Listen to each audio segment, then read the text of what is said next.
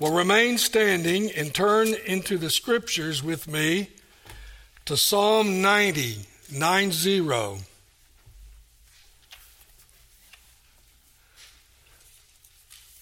Before I read the text, let's ask the Holy Spirit, the true teacher, to come and be with us. Almighty God and O Holy Spirit, you, O Spirit, who regenerates our hearts, brings us out of darkness into light, from a life of deadness in the soul to a life of, of regeneration into eternal life. You inspired the scriptures. You inspired the, the prophets and the apostles. Every word of your scripture is true.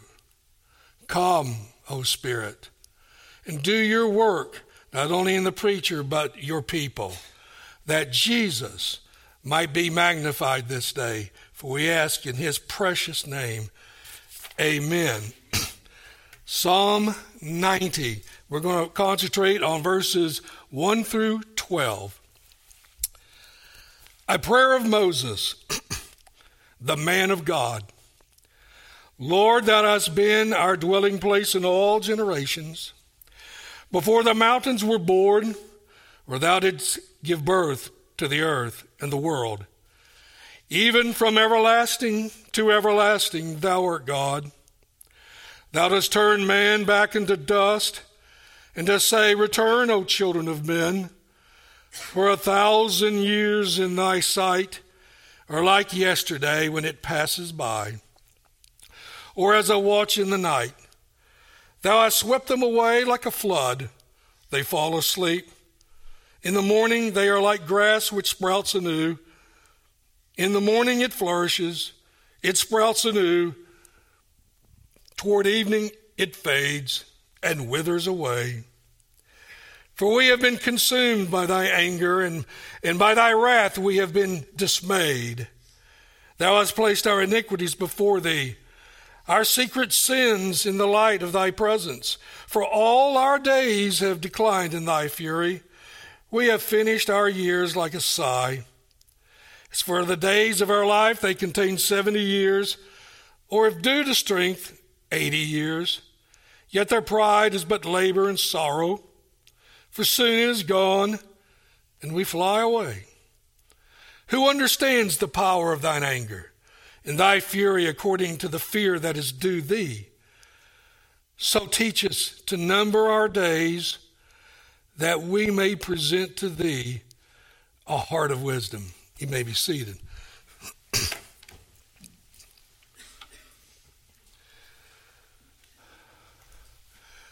The title of the message this morning is Living in Light of Eternity.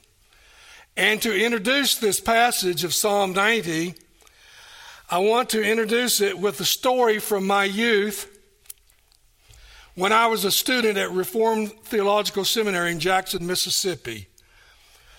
I was 24 years of age when I started seminary 47 years ago. I cannot even begin to think it's been that long. It was just like yesterday.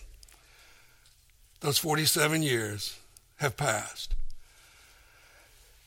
The seminary bought houses around it for the use of uh, the male single students. They called them dorms, but they were really houses. They gave them names of the reformers. And it wasn't that far of a walk to the campus. And as I was walking to, to go to class one day carrying my books, the, the ground was sort of tilted like this. And so I was kind of walking like this, you know, carrying the books. And I realized, and there was a, you know, it was a four lane, and I realized, you know, it wouldn't take much for me to just trip and just fall out in the middle of the road and the car hit me, and it's all over. And I, I got to thinking, well, I'm only 24. Uh, am I ready? Am I ready to, if that's what the Lord chooses, to go at age 24? I mean, it could, my life could end just like this. So I started thinking more about living in, in light of eternity. And that made an impression. It's always made an impression on me. And so it is paramount for you and I to live our lives in light of eternity. You know, Psalm 91 through 12 is a most wonderful exposition of this great truth, this doctrinal truth.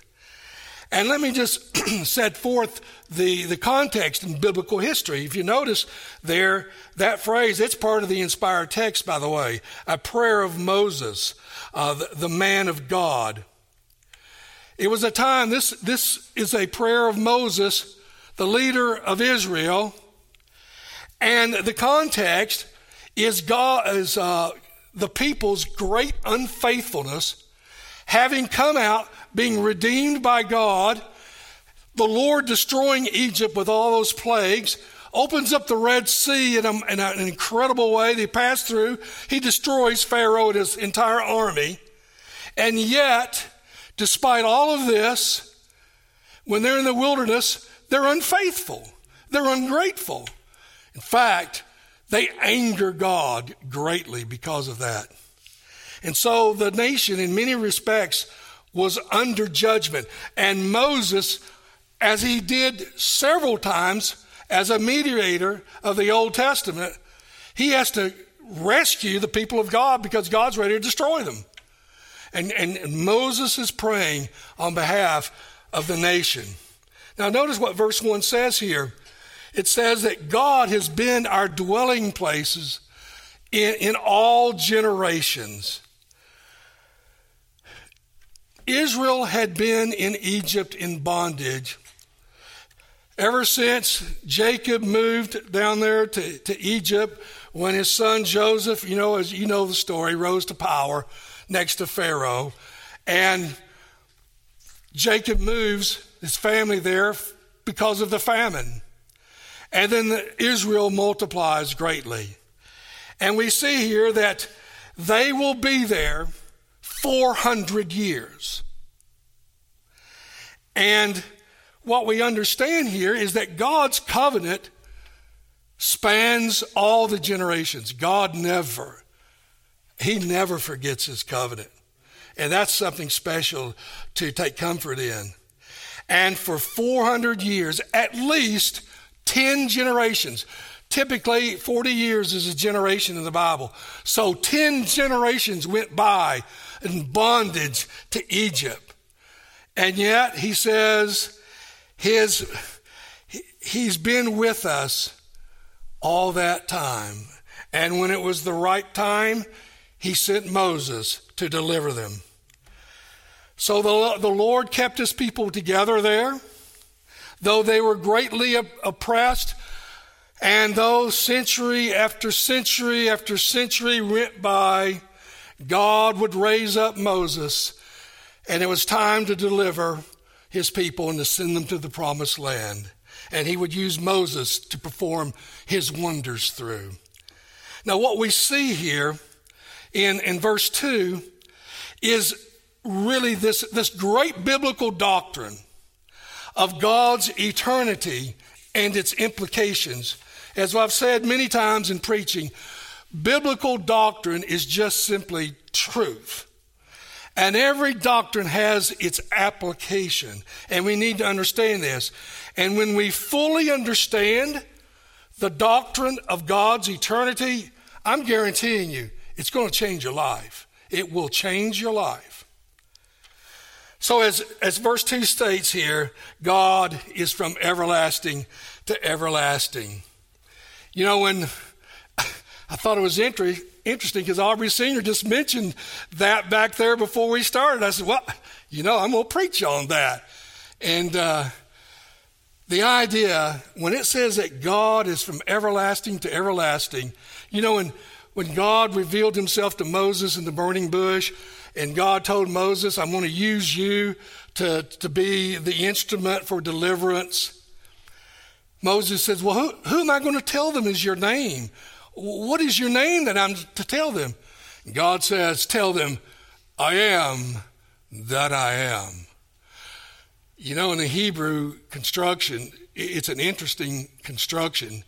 Means the subject and verb, uh, they, God, in other words, let's put it this way God is his own explanation of himself. There is no interpretation of God outside of himself. I am that I am. And that implies in God's eternity, you know, I can think of something, though it can be difficult, perhaps you can too. Something that starts and it never ends, it just goes on forever. Okay, my, my creaturely mind, okay, I may be able, that's amazing that there will be no end. But as a creature, I cannot comprehend this that there's no beginning. No, no, no, no, no. Every, everything has to have a beginning. Really? God says, I am that I am. You know, parents, I don't know if your, your young children had ever uh, had your, your, your, young child ever say to you this. Uh, your son or daughters come up to you, the father, and says, Daddy, where did God come from?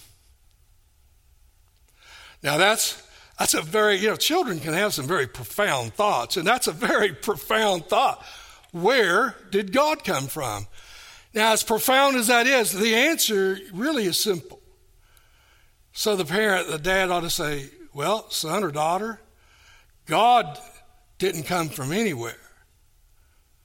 He's always been, and you, could imagine they going, But daddy, everything has a beginning. No, no, son or daughter, not God. God's never had a beating. And so, son or daughter, that's why we that's one of the reasons why we worship him. He is so far beyond us as as the, the, the creature. We can't even begin to, to grasp the eternity of God. But it's true nonetheless, because God says it. You know, in, in verse 3 of our text here, it says, From all the problems that we face, as mortals in this life, uh, we are to take comfort in God's eternity. Because what does he say here? He, he turns all men back into dust. And we should never forget that. We are mortal creatures, and we will, we came from dust, at least when God created man. Adam, he created him from the dust of the earth, and then, as you know, he created uh, Eve from his rib. But to dust you shall go, Ecclesiastes says, back to dust.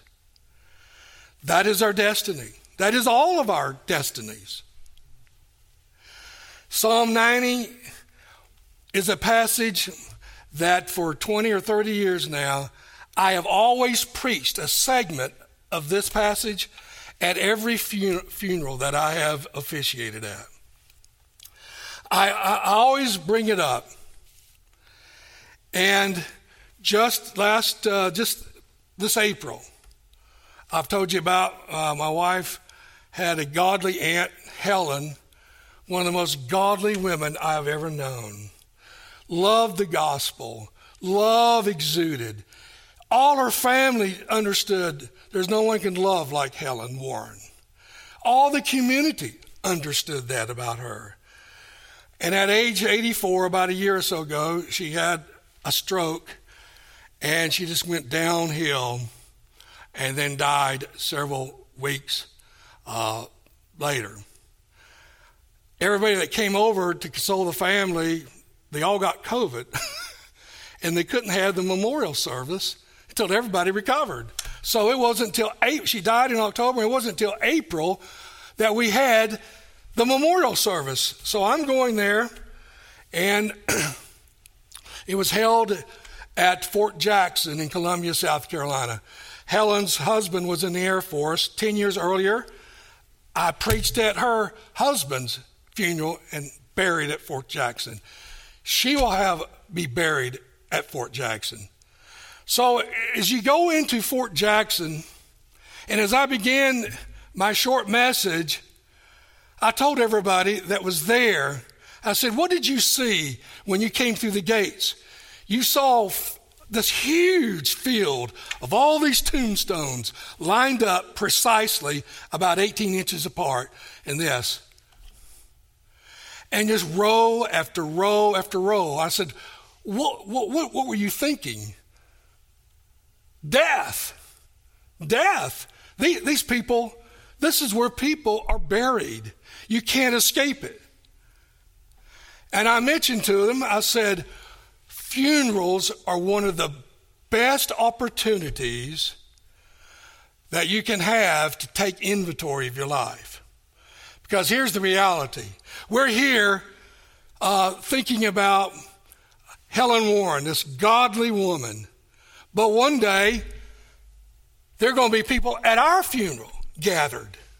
And so at every funeral, you ought to be thinking, you know, I need to take inventory of my life because I'm going to return to dust too. This is everyone's destiny. So the issue is this first, are we prepared to die? Are we prepared to die and to meet the Lord Jesus on that great day of judgment? I know right in the middle, Jesus and his parables, and he's about to talk about that great day of judgment. That's a day in which we're all headed towards, and it doesn't matter if you live to be a hundred years of age. What does it matter to live to a hundred if you don't live your life for the glory of God. It really doesn't matter. See, that is what was impressed upon me when I was at seminary at 24. I thought, well, I could die here, falling out in the street, getting run over by a vehicle. But if I if if I'm not intent on living my life for the glory of Jesus, it doesn't matter if I be a hundred. Because what is a hundred years? Look, look at what the text says. Verse 4 For a thousand years in thy sight are like yesterday when it passes by, or like the watch in the night. So, what is a thousand years to an eternal God who is outside of time? Nothing. Nothing. You know, some of you go to the beach. Maybe you've been to the beach or you're going to go to the beach this summer. I'm going to recommend something to you. When you go out on the beach, I want you to get maybe some sand, and I want to get I want you to see how if you can get all the sand away except for one little grain. Now that may be tough, but try it. And when you get that one little grain of sand, I want you to look down there at that down the beach, look that far down the beach. And, and this illustration doesn't do justice to the eternity of God. But our lives are like that little grain of sand in eternity. It's nothing. As 2 Peter 3 8 says, there Peter says, But beloved, do not be ignorant of this one thing. One day is with the Lord as a thousand years, and a thousand years as a day. And it says, the text says, a thousand years is just like a day. In fact, it says it's like a watch in the night. A watch in the night was about three hours. So, from, from God's perspective, a thousand years is just like three hours. Now, three hours, we don't think that's that long. God says, well, you know, just a thousand years just went on by.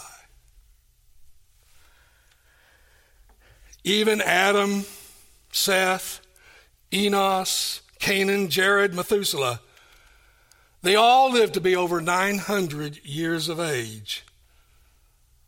But they all died. But they all died eventually. You know, God is the, the scripture affirms that God is the absolute sovereign of the universe. And there, one of my uh, favorite texts to always go to on occasions is Psalm, I mean, Isaiah 46. 9 and 10. And here's what Isaiah 46, 9 and 10 says Remember the former things of old, for I am God and there is none else. I am God and there is none like me, declaring the end from the beginning, from ancient times the things that are not yet done, saying, My counsel shall stand and I will do all my pleasure. Declaring the end from the beginning. It's all been mapped out. God says history has already been determined. And yet, we make choices that impact that. Nonetheless, it's already been determined. And God says, I will have my way in the earth. There is no one who can resist my will, Isaiah says. And so we see here that in, in verse 5 of our text, Israel has been unfaithful and they've been unfaithful to so much of what God had done for them. And God is, is sorely display, displeased with them. You know, 1 Corinthians 10 says that when all of Egypt came out, it says the whole nation was baptized into Moses in the Red Sea. And then later in 1 Corinthians 10, he talks about that most of those who came out never made it to the promised land. They didn't make it because of, as Hebrews 3 says, because of unbelief, because of the hardness of their heart. Hebrews 3 brings that out quite clearly. God says, I've done my wonders in providing you in the wilderness. And what did you do? You spurned the Holy Spirit. And I was angry with you. And God says, I swore in my wrath, none of you will make it to the promised land. None of you. And so the majority of those who came out perished, meaning they were not of the elect of God, because Canaan is a symbol in Scripture of eternal rest.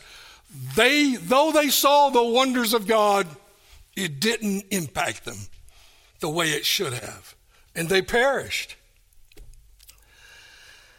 And so, what we see here, because God is sovereign, He has the power to dispose of men as He pleases, and He will, at His pleasure, send them back to dust. And as we look at verse 5 of our text,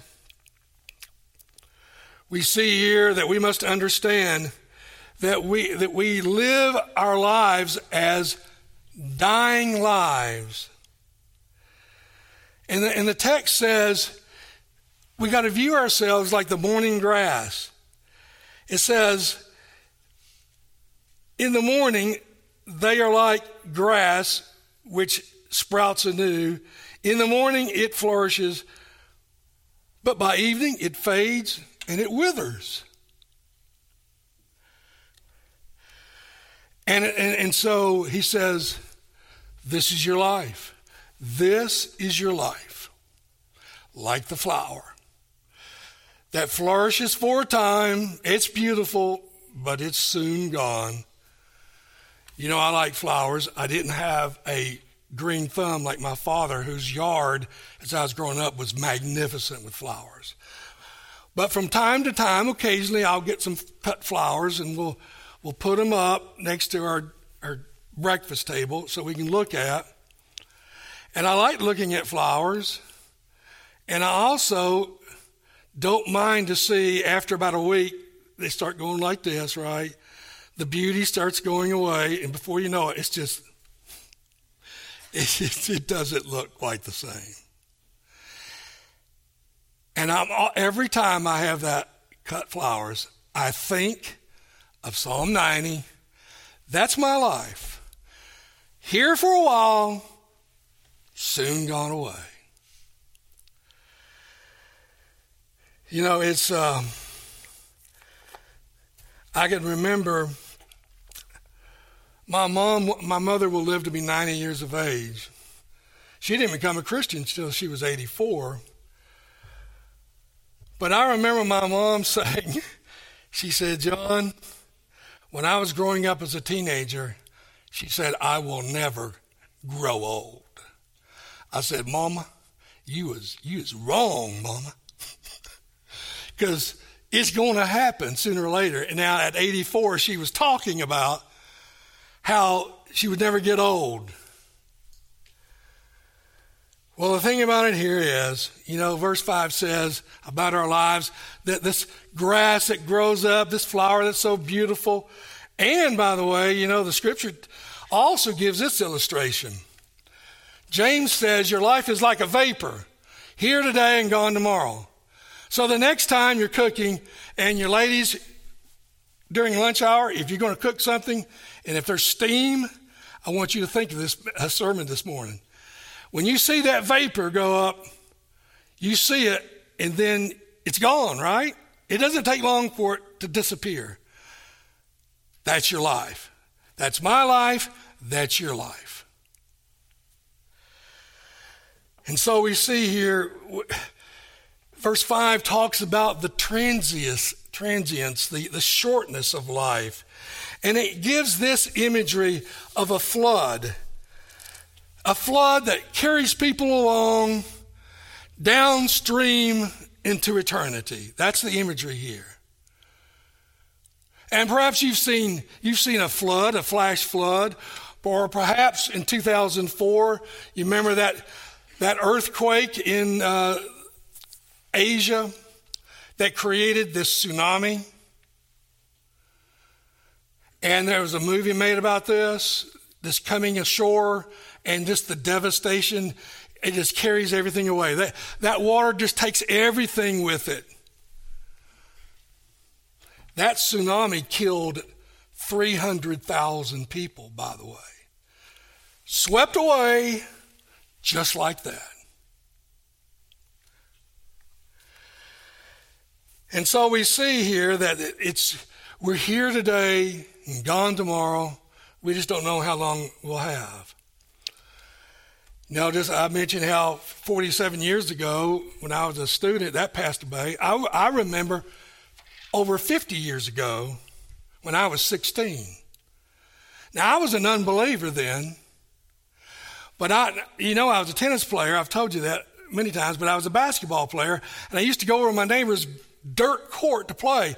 And I remember, for whatever reason, as I was shooting that ball and I was doing twists and I was doing everything, it occurred to me, I'm not always going to be able to do this. I'm going to remember being 16. And right now, I can picture in my mind the red and white parka I had on. I remember just how the sun was setting over the house at sunset. I remember that image vividly as if I was there over 50 years ago. And I remember leaving and hurdling the, the hedge, going over there. I'm not always going to be like this. And I had a glimpse of eternity, and and I'm telling you, I, I, wasn't, I wasn't a believer at that time, but I had an opportunity to see life is not always going to be what we think. Time moves on. You know, there's a wise saying uh, for older men who like sports. The saying is, don't play like you were once 21. And, and, and you know what I mean. For those of you that are older, you know that exactly what we mean. Because you're not the same. Time takes its ravages upon us. And though we see here, verse 7 says the context of, of Moses' prayer here is that Israel, as I've said, is under God's great displeasure. And it says, as soon as we are born, we begin to we begin to die. When I was in seminary, I told my, my fellow student, I said, Ed, I've got an epiphany. We were painting a house. I got an epiphany. He said, What's that, John? I says, We were born to die.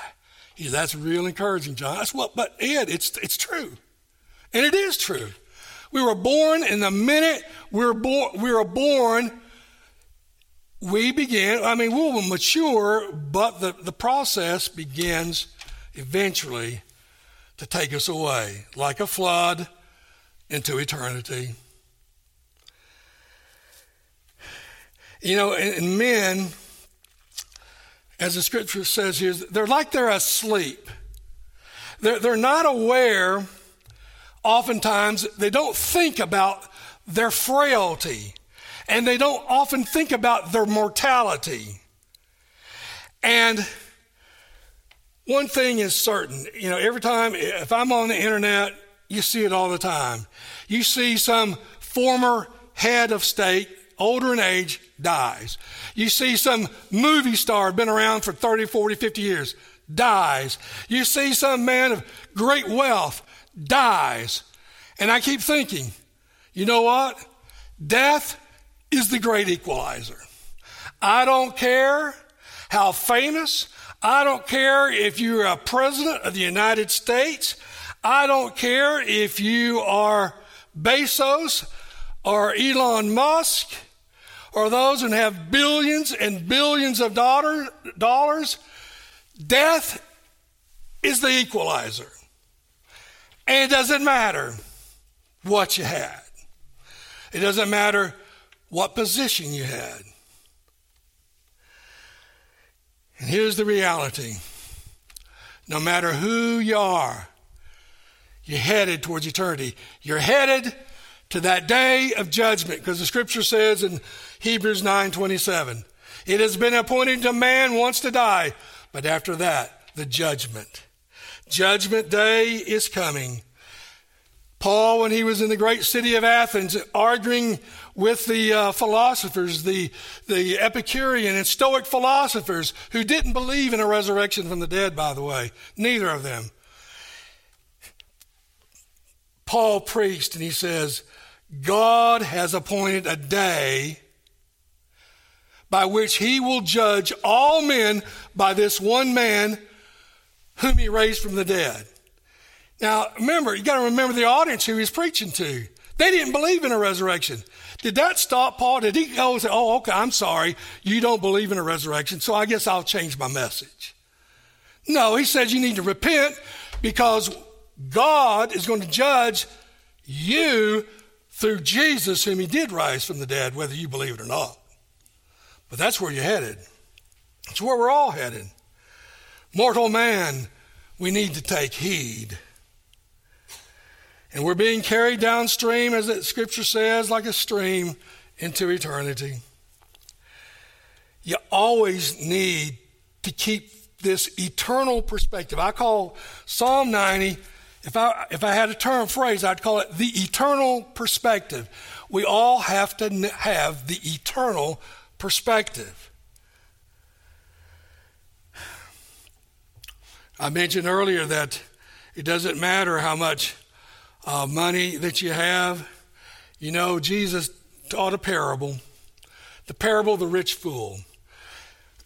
this man was, was very uh, rich in his crops, so rich, he says, I got so much produce, I, I, I, don't have enough barns. Oh, I know what I'll do.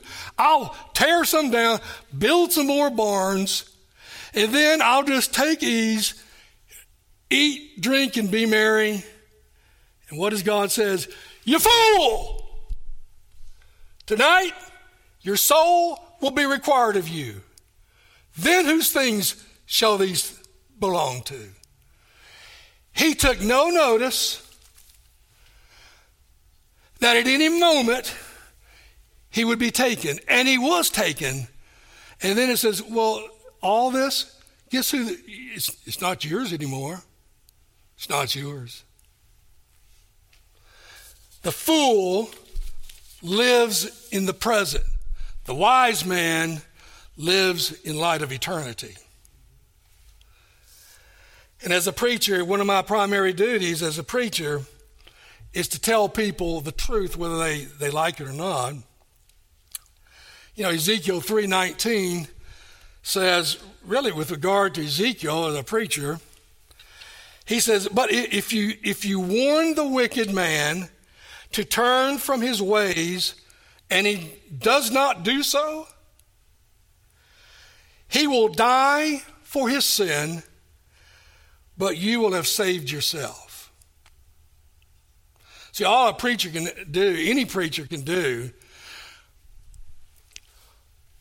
uh, our task is to preach the Word of God. And we live, we, we leave the results to God. The, the true changer of men's hearts is the Holy Spirit. I can't change a heart, but the Holy Spirit can.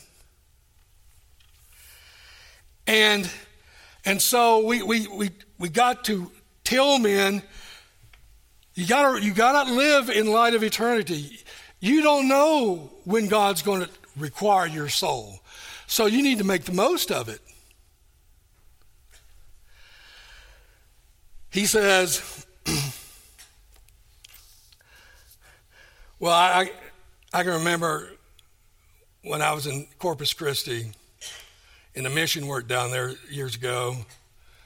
A man, a young man came to the door, Kirby vacuum salesman.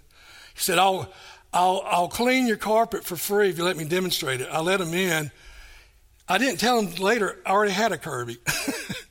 They're wonderful. I mean, they, they last, I'm hesitant to say forever, but they last a long time. And I just wanted to have an opportunity to talk with a young man. And we got talking, and uh, I said, Do you go to church anywhere? And he says, Well, you know, I used to. I need to get back going. Turns out he was a Romanist, like many in, in South Texas. And he says, Yeah, I need to get back. But, you know, he made the comment, But I'm trying. I'm trying hard, and I'm better than some. I said, Hold, I said, Hold on right there. I went into my office. I said, I came out and I, my Bible was actually open to this text. James 2.10 says, whoever keeps the whole law and yet offends in one point is guilty of them all.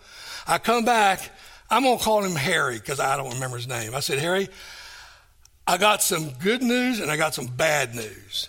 I said, now the bad news is God doesn't jo- uh, judge us by Fred or Sally down the street. That's not the, the gauge by which God judges us. He gauges us according to his holy law to which we have offended. And when you break one, you've broken them all. I said, That's bad news, Harry. But I said, There's some good news. It doesn't have to end bad. Says the, the good news is there's a way to have all that taken care of by the work of Jesus. So I shared the gospel with him. Now, he didn't confess, profess then but I hope he went away uh, understanding that judgment day is not going to be how we stack up against our neighbor. It's going to be where we are against a holy God. And you know quite well, we have to be clothed with the righteousness of Jesus if we're going to make it. Verse 9 of our text says, All our days have declined in thy fury. We have finished our years as a sigh. Now, I want you to look at me here for a second. All our years are finished like, now what did I just do? That's a sigh. That is your life. That is my life. And if you're 100 years, and if you're 80 years, that's your life. It's over.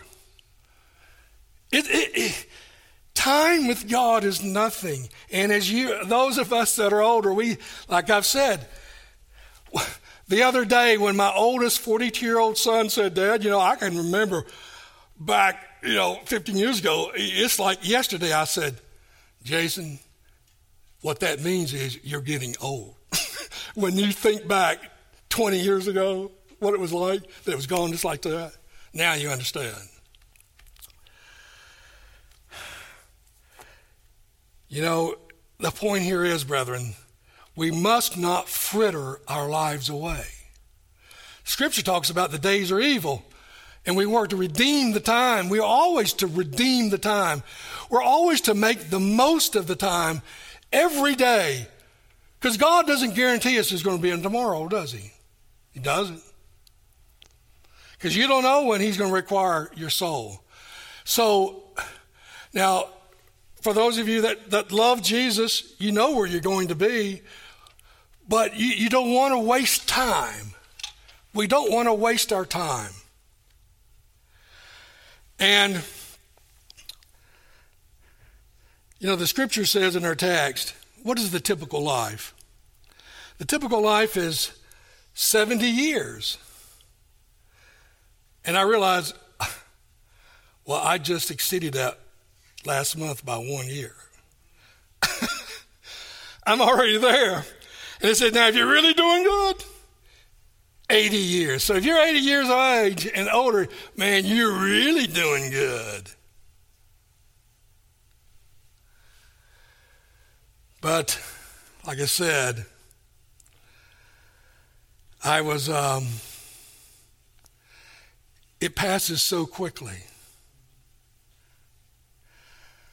Now, I think some of you have prayed for me. You know, about three weeks ago, I, I don't know how I strained something in my hamstring and buttocks, but it was so bad. I was out of commission for a week. I mean, I was in bad shape.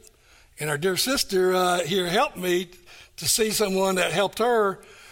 And uh, praise God, within a week, I was completely healed. It was kind of amazing. But, but I remember I was in that, uh, the um, sports medicine course, and I, there was one young lady, probably in her 20s, who said she was doing the, a deep massage. And I said, uh, she was, yeah, she's in her 20s, I think. I said, yeah, I just, a week ago, I turned 71 and I'm just starting to fall apart. She says, Sir, if you're just now falling apart at 71, you've done pretty good because I got 30 year olds who tell me they're falling apart. but I'm on the mend. But God says, You're still 71, John. Just don't forget that. You know, just recently, three weeks ago, had the opportunity to go preach in my hometown, Sport, Tennessee, to one of our churches that are, is in our new denomination, and go up and preach at Trinity in Virginia. And the last time uh, I was at Bridwell Heights Presbyterian Church, I remember when I got the pulpit, I told everybody, I said, you know, I'm a hometown boy. I was born and raised here in Kingsport. Went to East Tennessee State here in Johnson City. And I said, the last time and the only time I've preached in this pulpit, 41 years ago, 41 years ago. We were living in Johnson City. My wife was expecting our second son. I was scheduled to preach at, fill in preaching at Bridwell Heights. And she went in the hospital. Our son Brian was born so fast and at 7 a.m. and came so fast. When he was born, my wife said, Well, John, you can still make it to preaching. I go, All right. And I went off to preach at Bridwell Heights. So I told everybody the last time I was here was 41 years ago. I cannot believe 41 years has passed like this. I had someone in the congregation later said, John, I was there. I heard you preach 41 years ago. I remember that day. Like that. Just like that, gone 41 years. You know, verse 11 of our text says that we are to stand in awe of the anger of God. Who knows the power of God's anger? Well, one thing is for sure the anger of God is the most terrifying force in the universe. And it is a terrifying thing to face the living God and not know Him. You know, at, at, any moment, just like the rich fool who thought he was going to enjoy all those things he'd stored up, he had no idea that God was going to require his soul, but he did. The text says we need to stand in awe of God's wrath.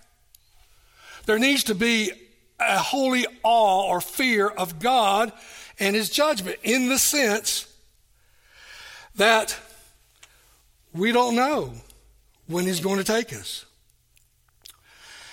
And Jesus said in Matthew 10 28, He says, Do not fear those who can kill only the body, but not the soul, but fear him who can kill both the body and the soul in hell.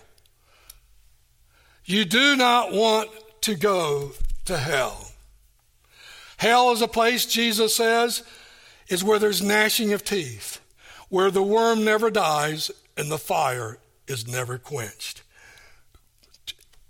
And when I was preaching at the my wife's Aunt Helen's funeral in April, I knew there were some unbelievers, I thought, in the small group. And I, I was just urging people, says, do not leave this world without Jesus. Please do not leave this world without Jesus.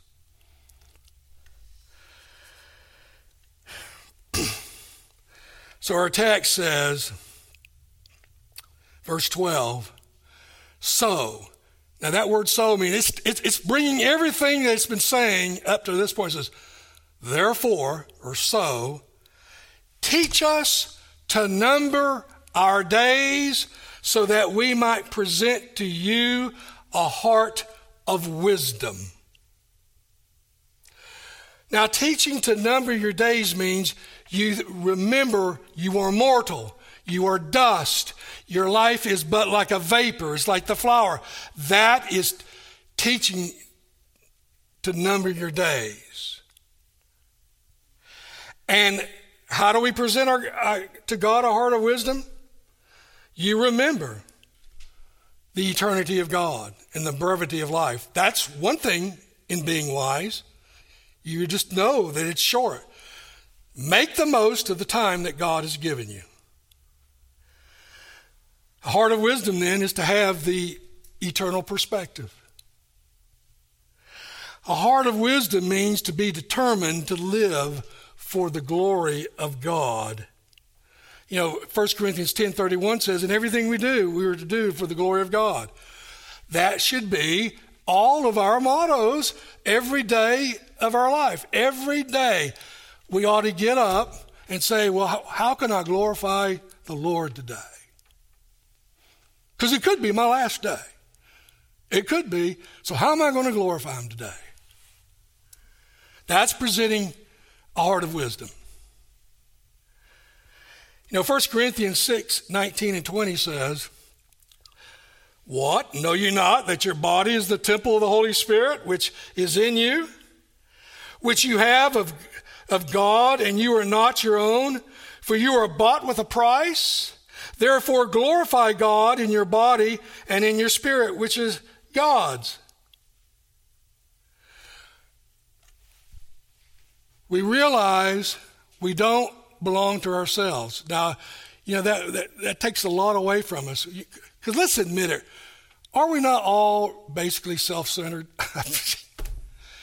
we really are.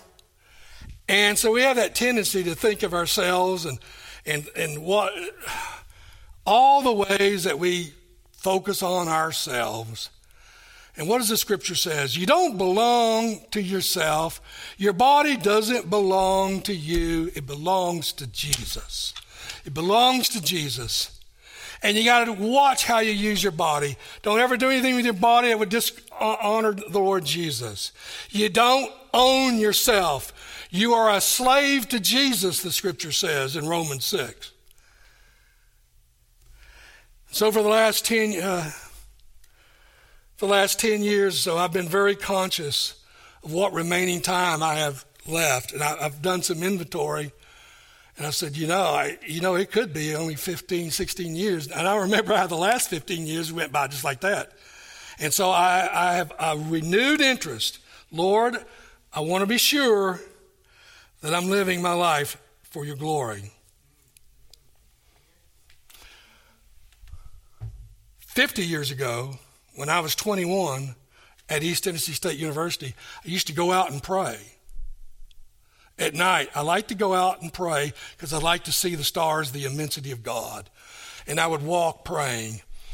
And, and so i am now telling you, it was 50 years ago. But that I can, I can tell you what the street looked like. I can tell you what the stars sort of looked like. And here was my prayer as a 21 year old. Now, I was a Christian. I said, Lord, I don't know what you have in store for me. I said, I don't want to get to the end of my life or the golden years. And you know what I was thinking at the time what the golden years were? What I'm what old right now. That's what I thought were the golden years. 70 years of age. I don't want to get to that and, and, and look back with regret. I don't want to do that. I said, Lord, whatever you do, I want to live my life for the glory of Jesus. Will you help me? That's my desire, Lord. 50 years ago, that was my prayer. And I keep being mindful, as I said, of that. Because you never know when it will all end. There's a preacher once told this story about a a, a, um, a teenage girl, 16 years old. She went to go visit her grandmother. She was a she was a beautiful girl on the outside, but more importantly, she was beautiful on the inside because she loved Jesus. She wanted to spend time with her, her grandmother. Her grandmother said, You know, they, we had a wonderful day. We talked about life. She talked about her aspirations. She talked about, she looked forward to getting married one day and having children. And we, we had a wonderful time. She gets in the car, goes down the driveway, goes out the intersection, and here comes a Mack truck. Sends that 16 year old godly young lady into eternity. Now, do you think she thought when she was talking to her grandmother that was within an hour she would be with Jesus? I doubt it. You never know. You never know. So, what are my final words to y'all, brethren? Remember that you're but dust. And it doesn't matter how long you live, that's nothing in the span of eternity. And you don't know when the Lord will require your soul. So determine from this day forward, I'm going to make the most of my time. I'm not going to waste time. And I'm going to glorify Jesus. And Lord, help me glorify Jesus every day. Let's pray. Lord, we need to ask for your forgiveness because we have frittered away time. We haven't lived in light of eternity. We, we, we somehow have thought that we've got all the time in the world, and when we really, we may not. Help your people here, Lord. Teach us the eternal perspective that we might glorify Jesus. We beg of you in his precious name. Amen.